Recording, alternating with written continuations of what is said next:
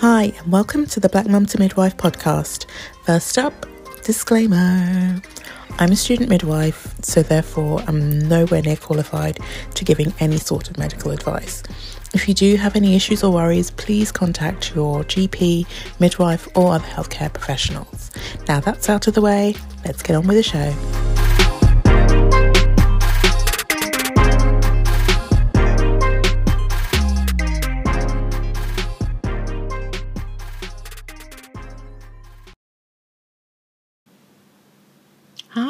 Welcome to another episode of the Black Mum to Midwife blogcast. I'm Chelsea, your host, aka the Black Mum to Midwife.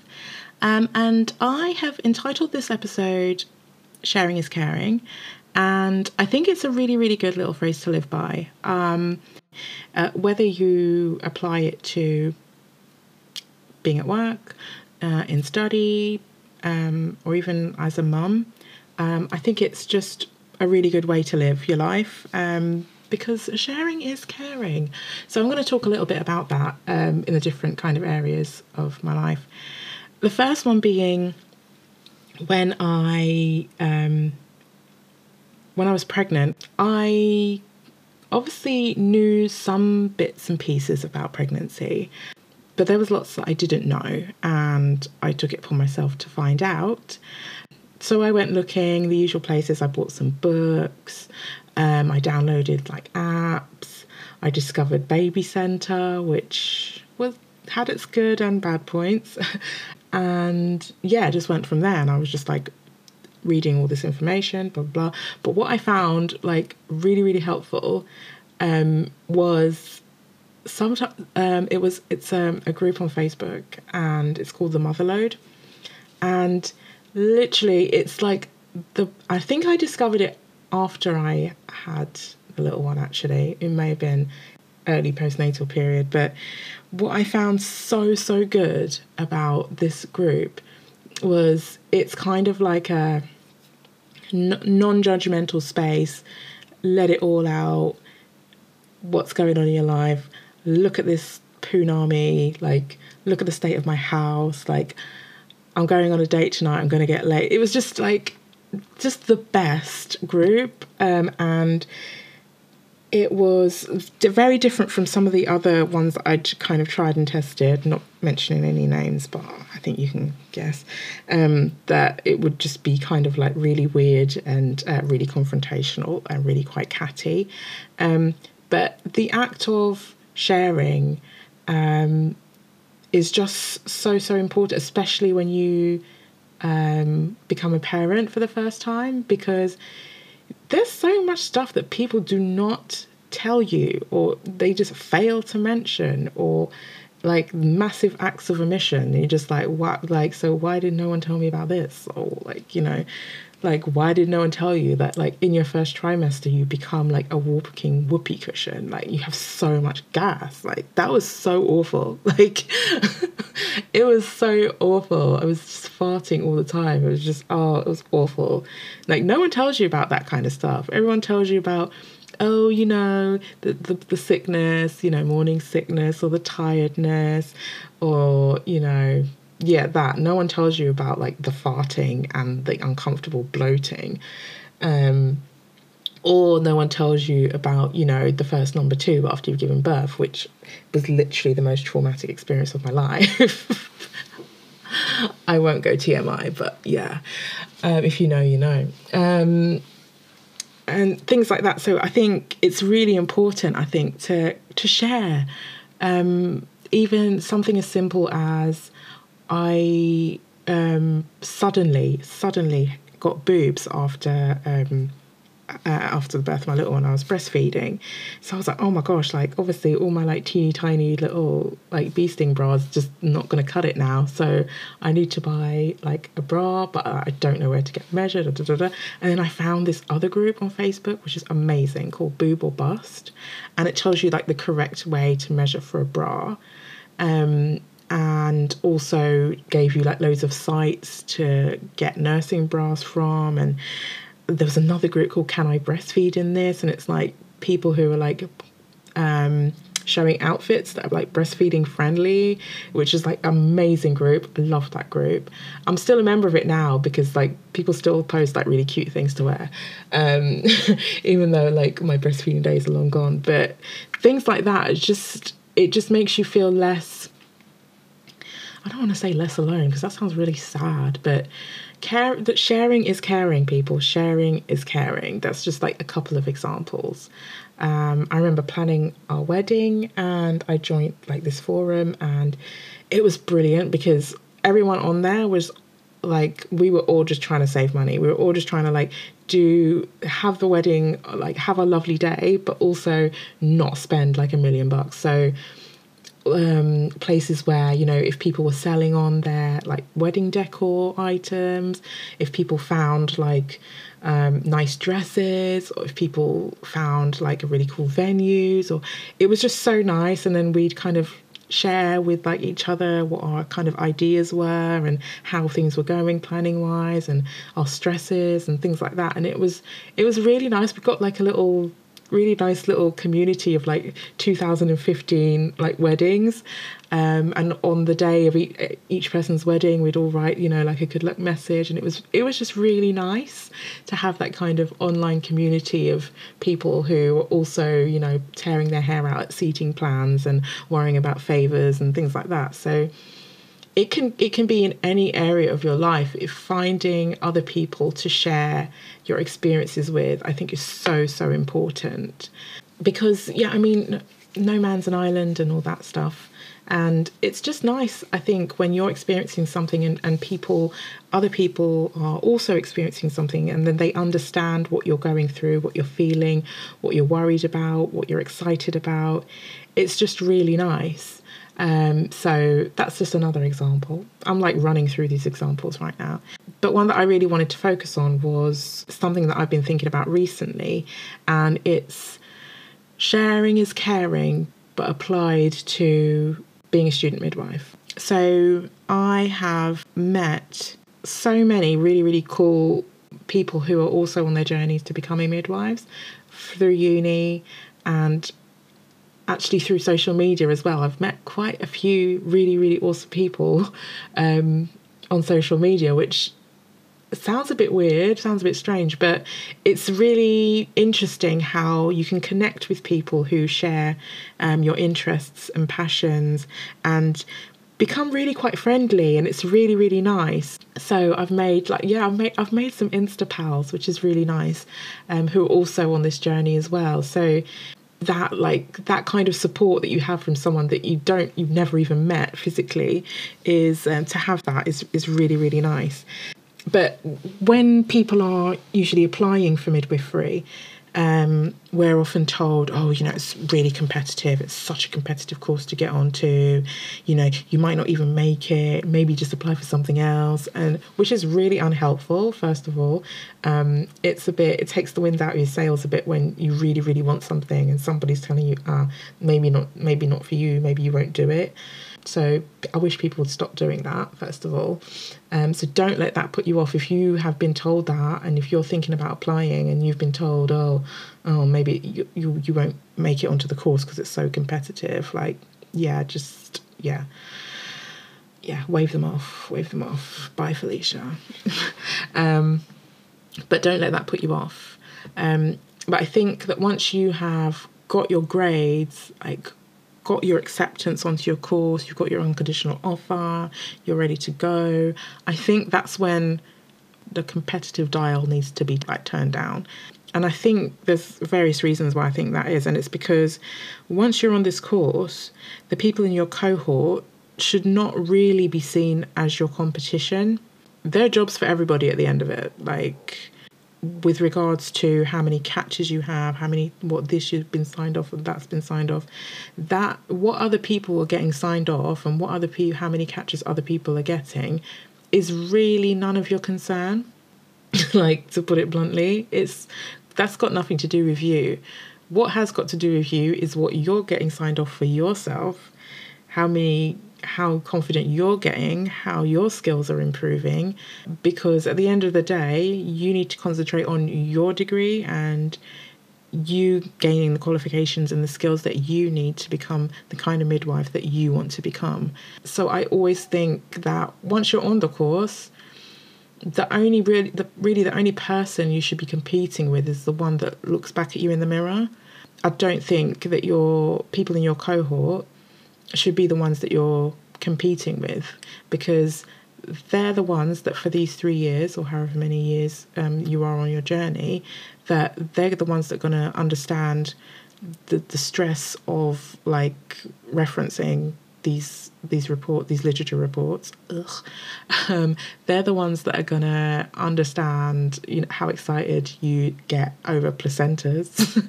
Um, they're the ones that are gonna understand how your feet feel like your legs feel like jelly after a, a really busy shift.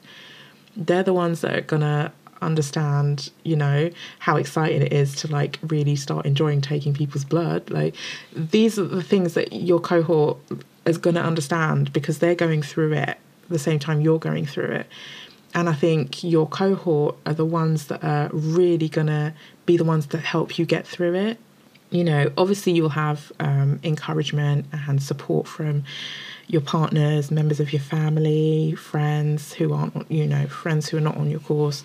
But these are the people that are really going to understand what you're going through. And I think it's far better to be helping each other through it in any way you can um, than just to kind of be, ah, oh, you're always competing, you're always trying to outdo somebody or get like one up on somebody for this or for that. Like, we all need to celebrate each other. We all need to celebrate each other's wins. We all need to um, commiserate each other's losses. We are like a little family essentially, um, and that's how. That's why I think sharing is caring should really be applied to midwifery students and also being a midwife as well. There are times when, you know, the shizzle's going to hit the fan and you're not going to have loads of staff on the shift and you're relying on your other colleagues to help out you know to pitch in to so if you're doing this they can make a start on you know the purple notes you need people to get through this you need your colleagues to get you through the day sometimes as, as much as you need your cohort mates to get you through the course so being competitive and being like um, you know there's no point stepping on anybody's neck to get to where you need to go because you're all making that journey together. So that's my piece on sharing is caring.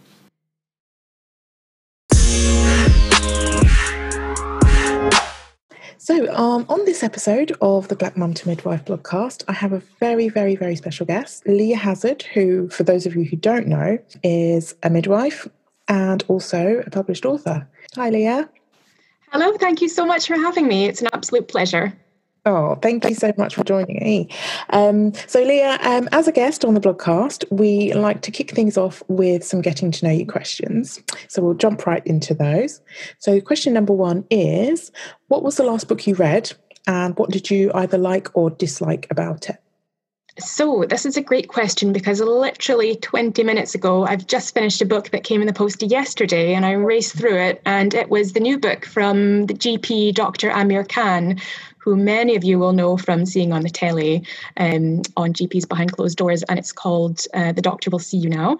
And it was great. I really enjoyed it. And as somebody who's written what I guess could be called a medical memoir, I'm always keen to read uh, other books in that genre. And definitely, if you've enjoyed seeing Dr. Khan on the telly, he's very sort of cheerful and friendly and compassionate, then that really comes through in the book. So, would definitely recommend a nice, quick, enjoyable read. Lovely. The more I speak to people, the more the longer my TBR list is getting. I need to add. I'm adding more and more books, which is great. Yes. Um, so the second question is, what three things bring you joy? Well, I was talking to my daughter a little while ago. We were having lunch together, and I mentioned this question to her, and she said, um, obviously, the first item would be herself, the second one would be her sister, and the third one would be my dog. And she's not that wrong, actually. so I think I'll include uh, my family altogether in the first one. The second one, yes, will have to be my dog. If anybody follows me on Instagram, you know I have a ridiculous French bulldog who I do post about every now and again in between birth stuff. Um, I was really reluctant to get a dog, and my kids pestered me for years and years and years. And finally, before one night shift, I just said, "Right, get a dog. Tell me in the morning what you want. I'm away." See, I left, and uh, and there she was. So reluctantly, over three years, I've grown to love her. And um, the third thing on the list, I think I'm going to choose something which um, sounds a bit sort of daft and obvious, but it's food because one of my great pleasures in my downtime and something that really helps to sort of give me a bit of headspace and take me away from work and midwifery is cooking and baking. And I love to cook and I love to eat. So that'll be my number three. Nice, nice. What's your favorite thing to cook? Sorry, this is an extra question. I know that's all right. Um, and my favorite thing to cook? Well, actually, a total sort of lockdown cliche. Um, I, I love to bake sort of cakes and cookies and sweet things, but over lockdown, I've decided to try and learn to make bread because it's much more time consuming than what I would normally um, be able to fit in my day. And I really enjoyed it. So, yeah, I can make a mean loaf of bread now. Nice. So, moving on to the next question. Um, if you were a WWE superstar or a boxer or Frozen, oh, there you are. Um, what would be your entrance music? Yeah, I had to think long and hard about this one, but I think it has to be Beyonce, Run the World. And the yeah. reason for that is because um, I have this running playlist. And a couple of years ago, I set myself the really stupid challenge of running three half marathons in a year. Um, not stupid because it was to raise money for charity. It was for Sands, which is the stillbirth and neonatal death charity. But stupid because I'm not a very good runner, very slow. Um, and not very playlist would get me kind of fired up and get me further. And also, as a midwife, we all know who runs the world. It's definitely girls. So, uh, very on message with that one. Well, yeah, I love it. I love it. it was, it's a hype tune. It definitely gets you going. yeah, for sure. right. And now we have our would you rather question. So, would you rather remember every conversation you have or remember everything that you read? Oh, that's a tough one. I think I'm going to choose everything that I read because obviously there are some conversations we would all choose to forget. Um, but I think that many of them at work, probably. Um, but I think that uh, if I could remember everything I read, I could go back through books that I've loved, and also, I mean, just think what it would do for your midwifery knowledge. It would be unbelievable. Yeah. So, yes. I think I'd go, I'd go with I've read as well, definitely. I'm much more of a, a reader and an observer than a yeah, talker. good choice. So. Lovely. So that wraps up our getting to know you round. Um, and now we're just going to get on to the main bit of our discussion. I've entitled it "What What I Wish I'd Known." This segment is basically going to be about advice, little nuggets of knowledge for student midwives and also newly qualified midwives from yourself, which I'm sure lots and lots of people would want to know. So we can jump right into that. Okay. Um, well, things I wish I'd known. I think, I mean, since writing a book, a lot of student midwives have very kindly contacted me for advice and input and things, and I um, that was kind of lovely and unexpected side effect of, of being an author because I don't think of myself as an expert, as somebody who's particularly wise. But the thing that I always say to students is just to be kind to yourself and go easy on yourself. And I think I wish that was something that maybe I had taken more to heart when I was a student, especially at the start, because we all understand when we begin a degree that academically it will be challenging and there will be a lot of kind of knowledge to take on and things to learn.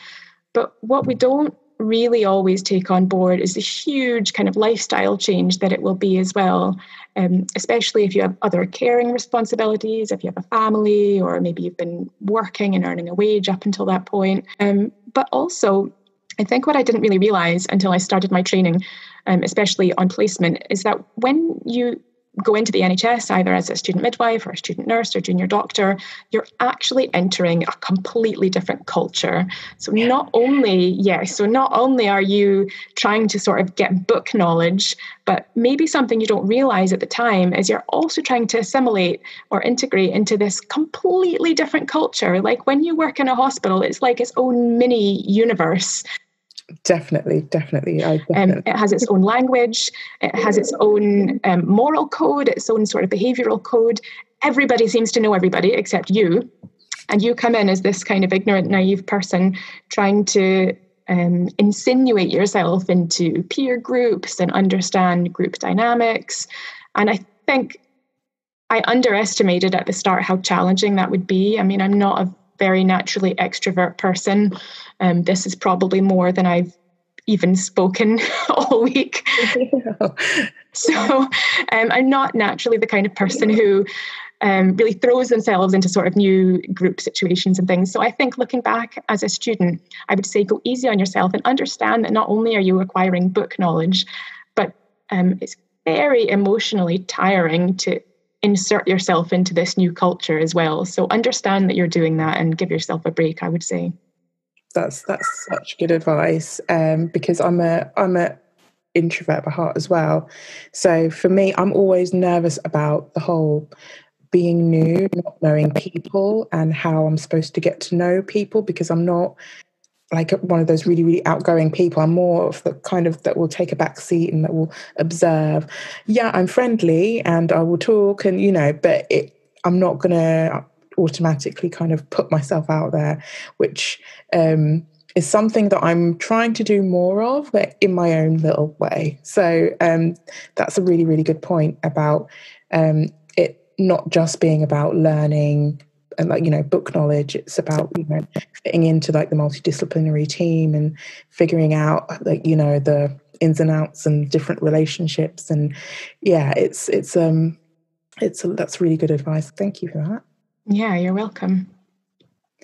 Um, and so continuing on with the being kind to yourself i think another thing that i think is really important is just self-care in general for not only students but newly qualified like established midwives everybody really because of how demanding a role being a midwife is. And what, what are your thoughts on that yeah, self care is definitely really important. And um, not to show my age or anything, but uh, it's actually almost exactly 10 years since I started my training. And at that time, self care wasn't even a thing. Like, I don't think that was even a term that existed. It's a very kind of millennial, sort of now kind of term. And if somebody had said to me at the time, you know, what self care are you doing during your training? I'd be like, well, I brush my teeth. I mean, I don't know. I wash my clothes. like I wouldn't have really understood that um, I was supposed to take care of myself in addition to caring for all these lovely women and, and their babies and families. It just would have been a completely alien concept to me. Um, because when I started my training, you know, I've got two girls who at the time I think were maybe like, uh, well, they would have been three and seven. That was a full time job in and of itself all I could fit into the day really was kind of caring for them and caring for the women I was looking after, you know, on placement um, and just sort of getting by. But I, I realize now that that's um, a recipe for disaster, and it was. Um, and it's very true, this expression that people throw around all the time now, which is you can't pour from an empty cup. Mm. and I think I've probably learned that the hard way, trying to just pour and pour and pour for everybody else and not look after myself. So uh, it doesn't come naturally to me, but I have to really force myself now to do things and to fit things into my day that are what you would call self care. So, for example, um, the last few weeks, uh, my youngest has been back at school. So, on my days off now, I force myself to go for a run, a very slow run, first thing in the morning. Um, I feel so much better for it, even if it's raining. Sometimes, especially if it's raining. It, yeah, I, I was going to say it's quite nice sometimes when it's raining. Yeah, and we get lots of that in Scotland, so that's not a problem. Um, and uh, you know, a lot of the projects that I'm working on on my days off involve spending a lot of time on screens, checking emails, looking at my phone, or spending hours writing stuff. Um, and I really have learned to remind myself that that's not really great doing that all day and to take a break, you know, give myself an hour for lunch, go for a walk, sit with my dog, put something in the oven. I mean, it sounds really stupid, it sounds really basic, but if I'm in the middle of a very stressful time, those things can give me structure and kind of headspace in my day. And I think even if, or especially if you're working a 12 hour shift, um, I know some people like to just roll out of bed and get to work, but I always like to get up an hour early. Yeah, Tef, I can see you shaking your head. Um, I have to sit and have my breakfast. at the kitchen table, look at Twitter, check emails, whatever, just like a little bit of space in my day. And then, I mean, even th- if you're having a hellish shift, even things like um, bringing nice coffee to work. Over the last few months, like I got these really cheap one pound pack of tea tree face wipes and I brought them in. And even just to give yourself like a fresh wipe when you take your mask off can make you feel like, oh, I'm human again. Like that actually smells nice. And maybe now I won't get spots at the end of my shift. So um, it's really important, I think, to build in these tiny moments into your day. Um, because if you don't, then you'll it'll catch up with you really quickly. Yeah, that's really, really important for everyone to kind of look after themselves. If you look after yourself, then you're more able to look after, you know, other people. So take care of yourselves out there. yes, absolutely.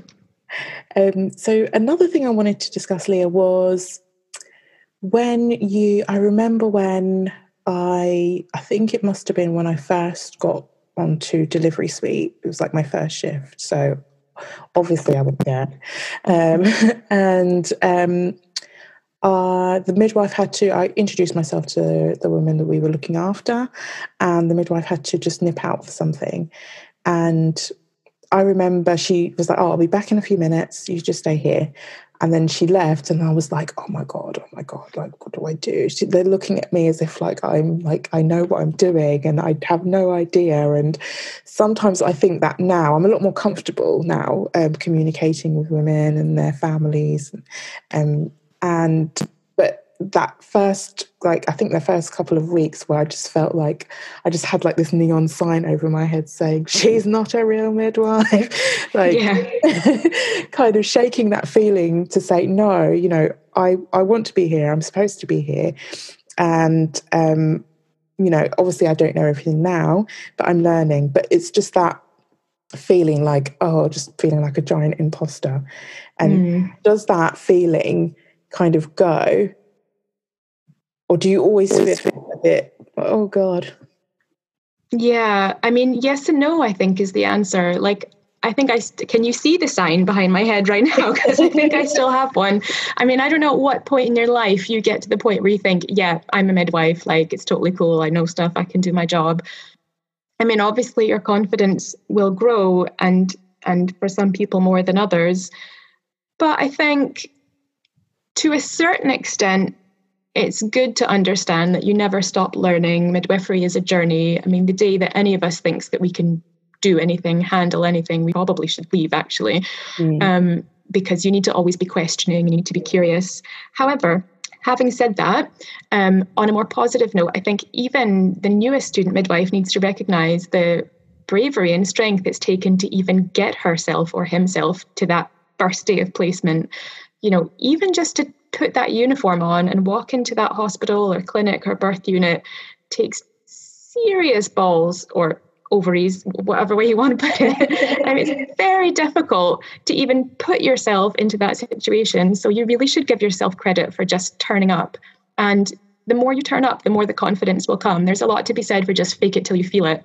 Um, I mean, people laugh when I say that, but it's really true.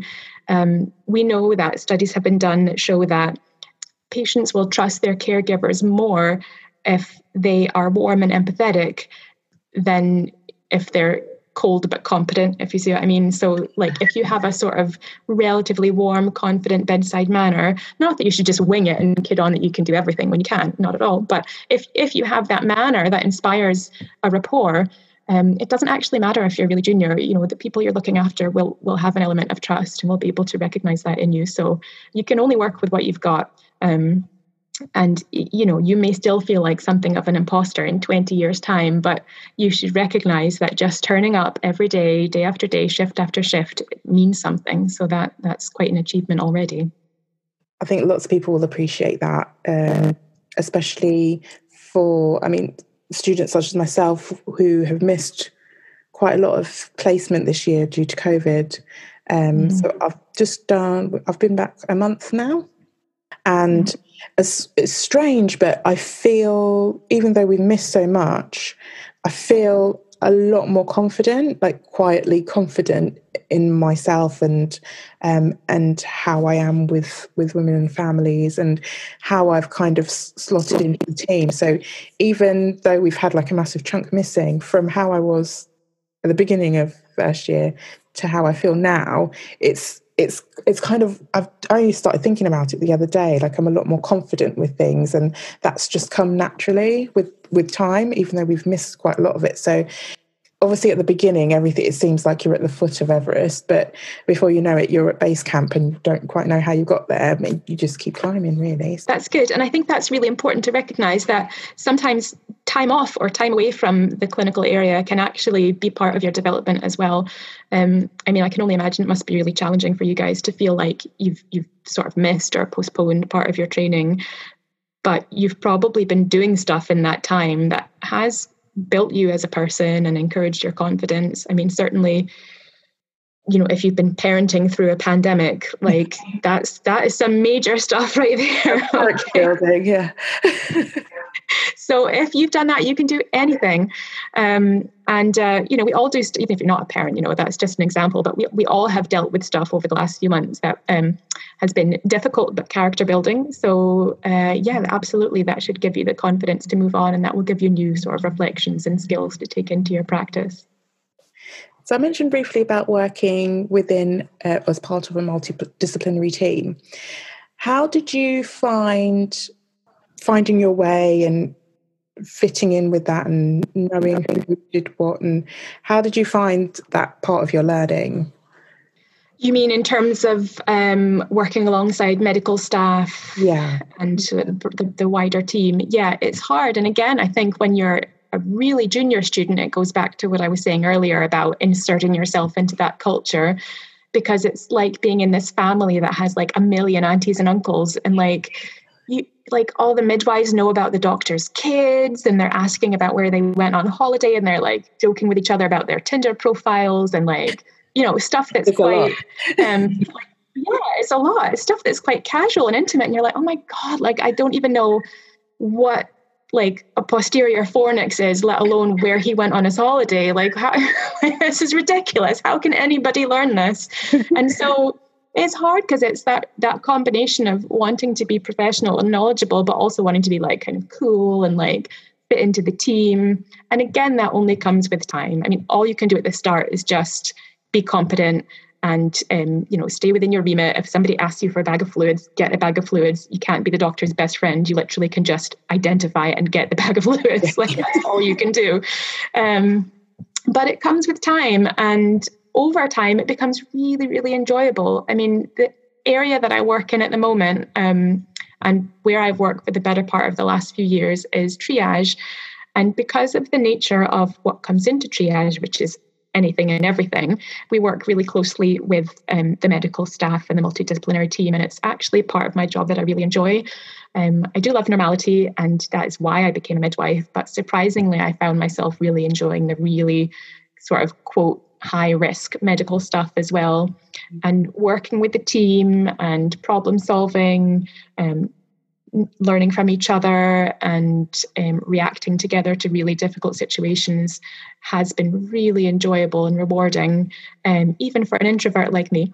And uh, and also those sort of late night chats in the tea room where you do get to know people and you do get to sort of have an insight into their lives is is really special. Um, because let's face it, like you'll you'll share moments with these people that are heartbreaking and that are joyful, and you'll see each other cry and be frustrated and laughing, and you know you'll have sort of peak emotional moments that are oftentimes more intense than what's going on with your own family day to day.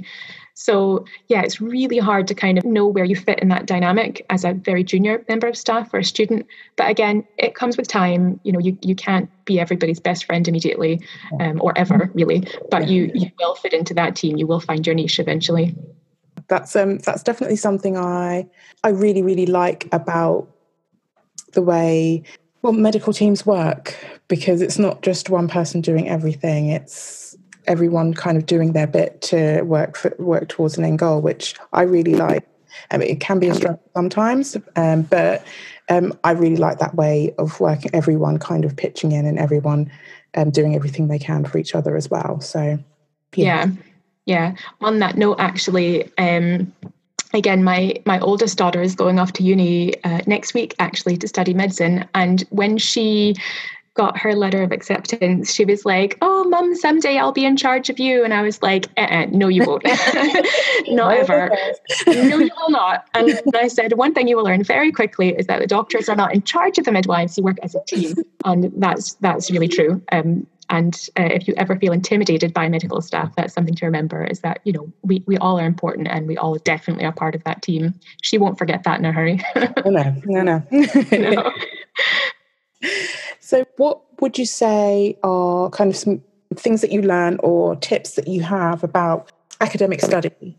Uh, you mean in terms of like how to organize your time or resources that were useful? Yeah, yeah.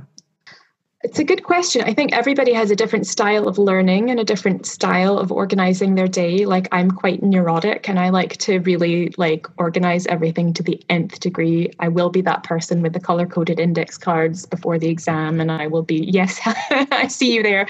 Um, and so for some people that really helps and other people are a bit more like, well, kind of all over the place and somehow it comes together. So a lot of, you know, that, that will just depend on your own personal style. In terms of actual academic learning, um, I would just say like read widely if you can, and that doesn't have to be textbooks. It can be um, magazines. It could be online resources. I, I, mean, it's ridiculous to say, but actually, I learn a lot about midwifery from social media, some of it can be a bit crazy and unreliable. But if you follow accounts that um, are really good with like up to date research or letting you know about new studies and evidence that's coming out. Like it doesn't have to be super brainy. It can just be something that you log on for 10 minutes every day and you learn something new. Um, and I would say if there's something that you're interested in or something that you see in practice that kind of blows your mind a bit, like let's say you see a really cool placenta some you know one day or something and you're like well why is there an extra lobe in that placenta go and read about it go, go and find out just for your own learning um, and it will come in handy someday so um, yeah, like you will have the stuff that's been assigned to you by uni, and definitely you should do that. But part of midwifery is kind of learning what pushes your buttons and and you know what really does it for you. So if you find an area that that does it for you and, and pushes that button, then then read around it in your own time because it'll never be a waste of time. I would say retweet retweet that um i also yes, yes. the, the little and often thing as well because when you look at all the ooh, when you look at all the information and studies and um, things that we need to know, it can be a bit overwhelming. Uh, you can feel, oh my god, I've got I've somehow fit all this stuff into my brain. But when you you just need to break it down, I think so. Little and often is definitely the way to go. I think yes. that, that's what works for me because I, if I like look at a stack of things and I start freaking out, but you know, just tackle it a little bit at a time and um, just be consistent with that. That really yeah. that really helps. Mm-hmm. Yeah, I would also say, you know, if you're in placement and you really are like clicking with your mentor, or even if it's somebody that like you don't normally work with, but you've just been assigned to work with her or him that day, like use them as, you know, be a sponge next to them that day. Because a lot of times all the little like cool facts that will stick in your head can just come from um, an offhand conversation or a case of somebody that you're looking after. So uh, if you're more the kind of person that learns by like seeing and watching, then make the most of those people who are generous with their knowledge because that can be really kind of life changing. Yeah, that's an excellent point. Really good point, actually. Um, always kind of being open to saying yes to things, or you know, someone says, you know, do you want to come and see this? Just say yes. Yeah, for sure, always. Moments that you you get to learn so much. Um, mm-hmm. So yeah, definitely recommend that as well. Yeah. So the last thing I wanted to touch on was um, something that's really that I'm finding is becoming more and more important to myself. I think since starting this degree and um, meeting women and doing like doing the work, like being in practice and things like that, it's kind of awoken my inner activist, and I feel like I've got I've just found my purpose and for me now, it's how I kind of dig deep and find and use my voice as someone who will be a birth worker. But for someone who also who is an introvert, it's a bit of a struggle, like trusting myself and knowing that what I say does make sense and um, I do mm. have important things to say. What kind of advice would you give for students who are also it may not be on the same, you know, same as myself, but finding your voice to ask questions or to um, be more assertive in practice, or even if they have like suggestions for um, for uni for the midsoc or for their to, about their teaching, how did you find your voice, and how would you advise people on how to do that? It's a really good question. I think again, it's a matter of just like turning up again and again. It's a matter of like trying to ask a question, trying to make a point again and again. And at first, it will be maybe a bit intimidating or even embarrassing. But the more that you raise your voice, the easier it becomes, and the more you will find it. Um, I mean, I never really set out to kind of make waves or to use my voice or to have a voice particularly. But when I was thinking about writing Hard Pushed, um, there were a lot of things about the system I was working in that I found really challenging and really provoked me. And I kind of reflected on it actually as a parent. And I thought, well, I'm raising these two young women and I'm telling them all the time your voice matters, what you say is worthy. You know, you have as much a right to be heard as anybody else. And yet I'm not walking that walk I'm just thinking about it and I'm just being sort of shy and nervous and nobody wants to hear what I have to say.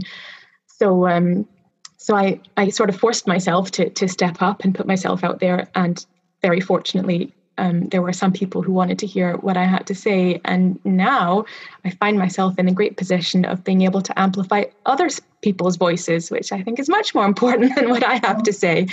Um, so I think it's it's good to realize that finding your voice isn't just something that happens one day. It's an arc. It's a journey, um, and it starts with like little baby steps. And if you can take those little steps um, and just sort of put your hand up, or ask that question, or make that point, then ultimately, you know, there are people watching you that maybe they're too shy to make that point on that day, but because you've done it in the future, maybe they will feel able to do it.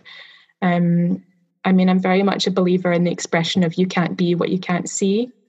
And really, what that means to me is that, um, you know, we, we all are looking for role models. We all are looking for inspiration at every stage of our careers, no matter what our background or or our um, ideology. And so, if you can be that person who has a voice um, and can ask difficult questions sometimes, um, which might not always be well received, but at least you've asked the question, then I guarantee there will be somebody else that can see what you're doing and, and that gives them the, the hope that maybe they could be that as well.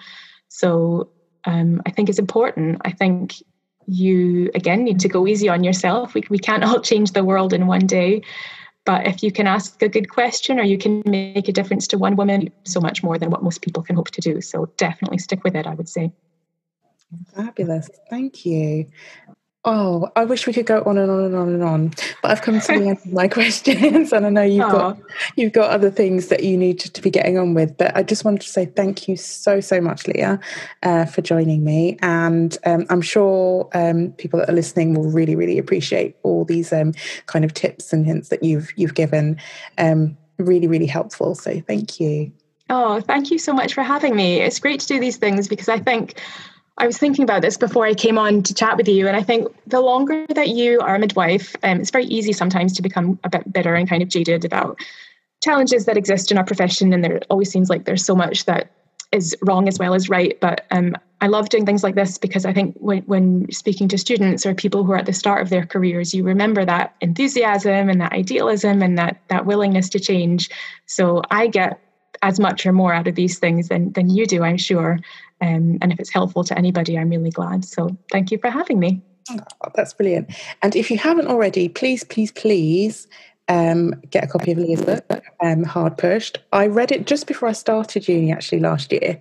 And I'm so glad I did because, first of all, I was blown away by some of the stories that you shared. Um, I'm not going to give anything away, but there there's some really amazing, like happy, sad, funny. Like it was just really, really good. But what I really, really appreciated was like the realness. Like I know, I knew going into this degree that midwifery is not all sunshine, rainbows, and lollipops.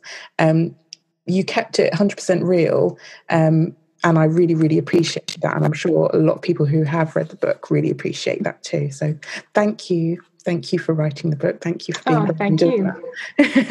so thank you, Leah. Okay, lovely to talk to you. Bye-bye. Bye.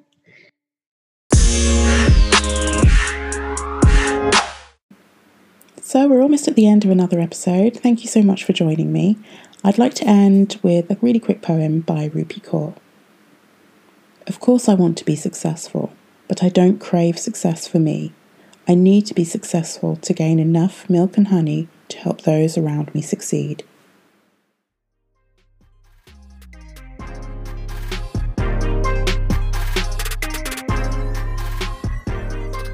Thanks for tuning in to this episode of the Black Mum to Midwife podcast.